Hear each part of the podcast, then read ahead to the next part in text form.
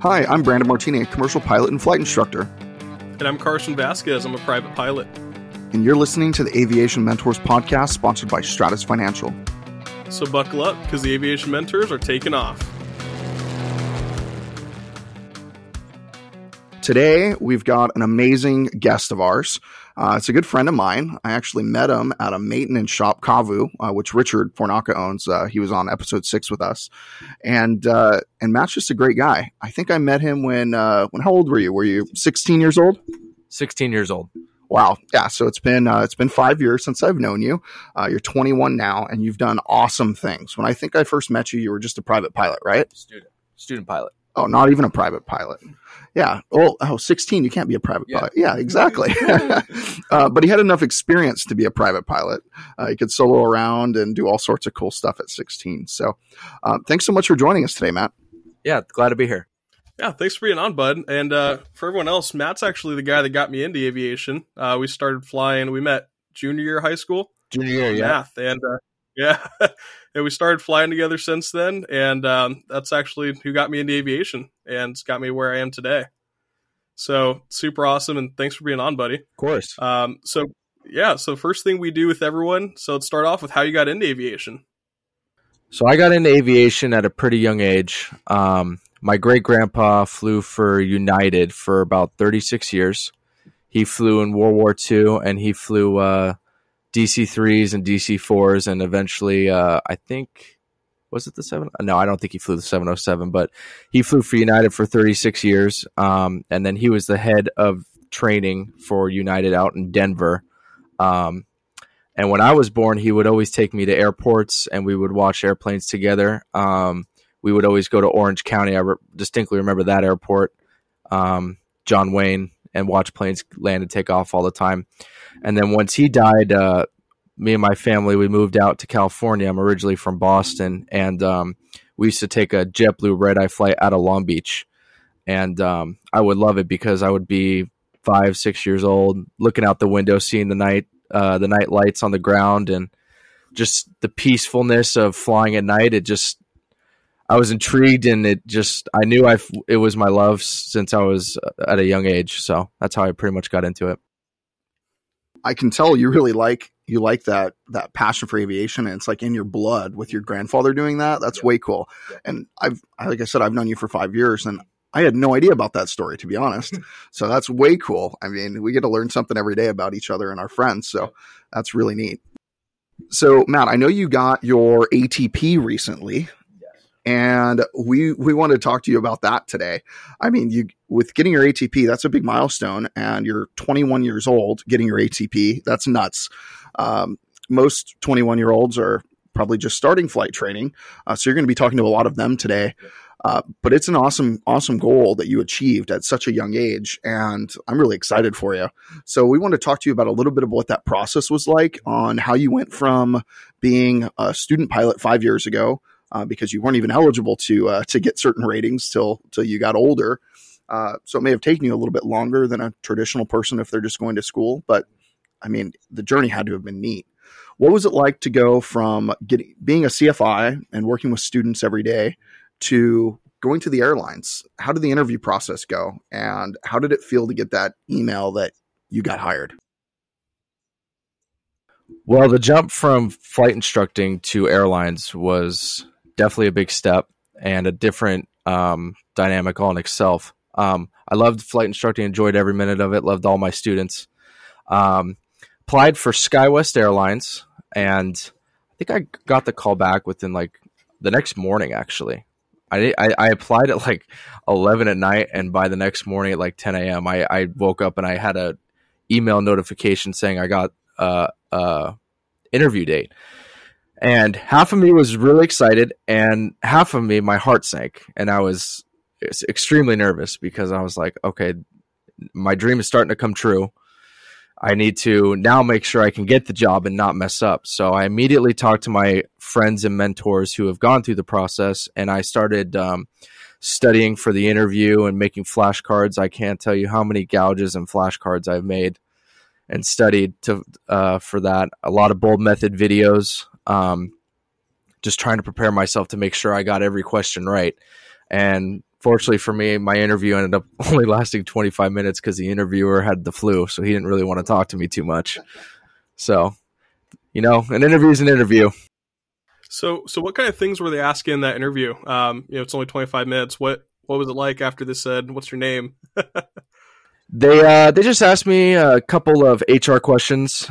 What would you do if uh, a passenger was um, incapacitated and then your alternates are gone, low on fuel, that type of stuff? If you were the captain, even though they know you're going to be a first officer, um, and then they just asked me a lot of um, uh, high altitude aerodynamic questions, um, icing conditions, a couple plates, um, stars, SIDS, what what those meant, what uh, how to read them, um, and then a couple performance questions and a lot, but mostly weather questions. Actually, surprisingly, a lot a lot about thunderstorms and icing because. Um, especially in the airlines during the winter, that's what we run into the most as far as uh, things that give us trouble. Yeah, thunderstorms and icing are no joke, and I could see why they would focus on that. And that's Oh, that's that's nice. Just flew through one. well, it's reassuring that they do talk about that a lot because in in general aviation, those are some of the really big killers in general aviation. Flying into a storm or flying into known icing conditions when your airplane's not FIKI certified or something like that, those are big killers. And I think they should really focus more on that on private, instrument, commercial, all of those things. Even though weather's no one's favorite uh, favorite subject, of course, but it's turned into one of mine because once you go fly around the entire US or even around the world, weather becomes a big thing. So, know, we're flying 172s and uh and going to what plane now? What are you flying?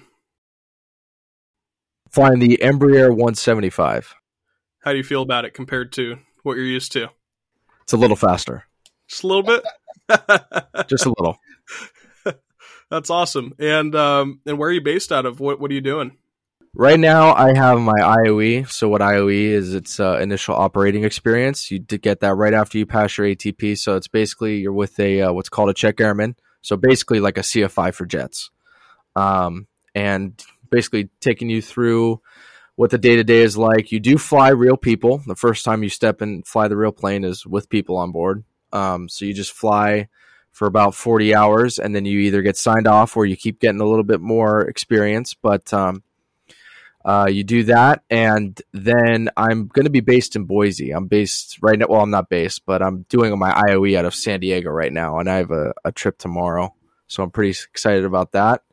Um, but yeah, eventually I'll be out of Boise, and then hopefully get LA uh, within the next month or two. That's super awesome. I'm super proud of you. That's awesome. And starting out the airlines, um, everyone talks about like minimum hours or minimum hours for pay. What is the realistic hours? So when you when you first got started and you got hired and they started paying you, how long was it until you got to your training? How long was it before you got into an, a real airplane? And what was what was that process like? And how many hours are you planning on getting now per month just starting out? So right now I just got about I think just either at 20 or 20 hours from my first trip. We had a four day trip and we did 14 legs. so that was, that was a lot. That was a lot of flying. Um, I don't know what Boise is too much, but the minimum base pay they pay you per month is 76 hours. But I think, especially with the holidays coming, I think I'll get a little bit above that. I think I'll get 80 to 85 hours, maybe, depending on um, how the flights are up there. I'm a pretty low uh, guy as far as seniority goes. Um, so I'll probably be called on reserve a lot and have to fly a lot of trips, which I'm fine about because I want to do this. You know, I'm stoked about it. But um, started training July 12th, and then um, we went uh, to ATP in Dallas. Did that for a week. Past that, then you go and you do indoc. Did that for a week. Past that, then we were off for about two weeks, and then we came back. We did systems, and that only lasted uh, ten days went home for nine, and then uh, did procedures training. So, what procedures training is, it's like flows, checklists, um, just basically what types of switches and how the checklists are read out certain phases of flight.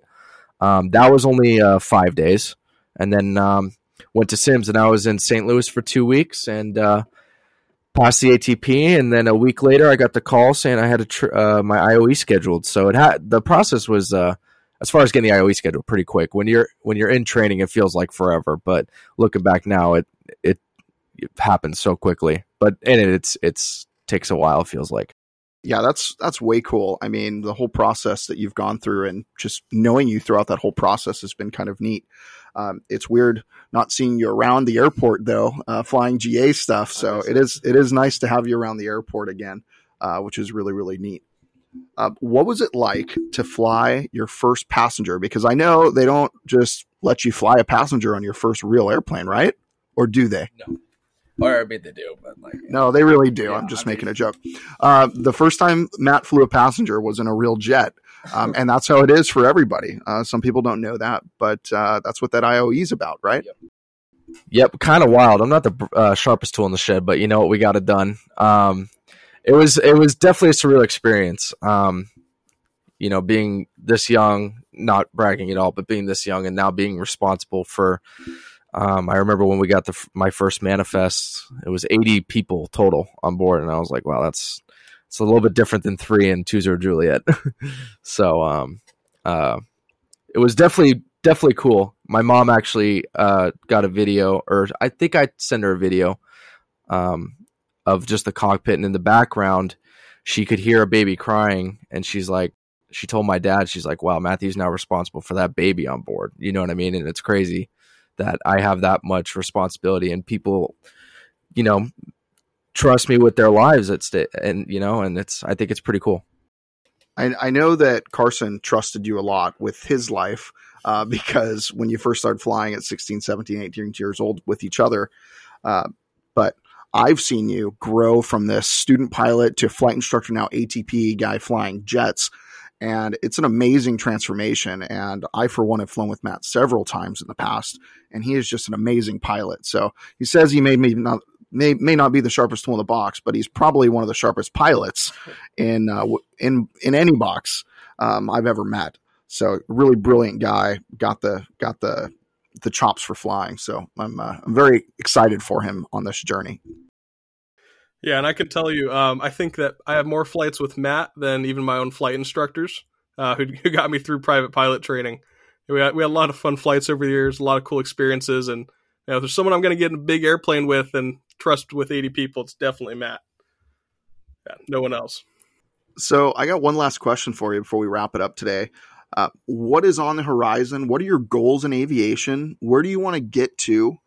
Uh, tell us a little bit about what's the next step for you because I know a lot of people become a first officer and then they want to either get to a dream airline. Is there a dream airline you want to get to?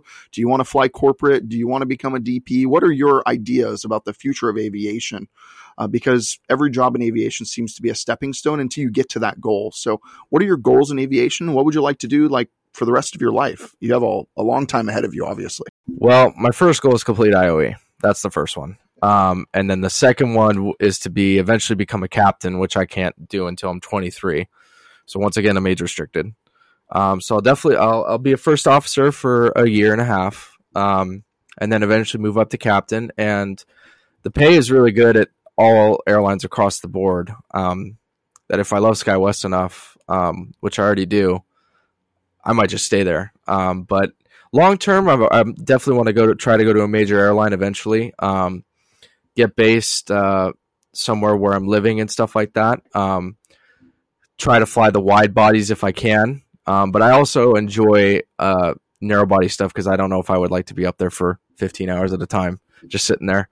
But definitely move up to a major airline, become captain, and just fly jets and have my own airplane. Um, have the airplane I have now um, for the rest of my life and fly GA from time to time.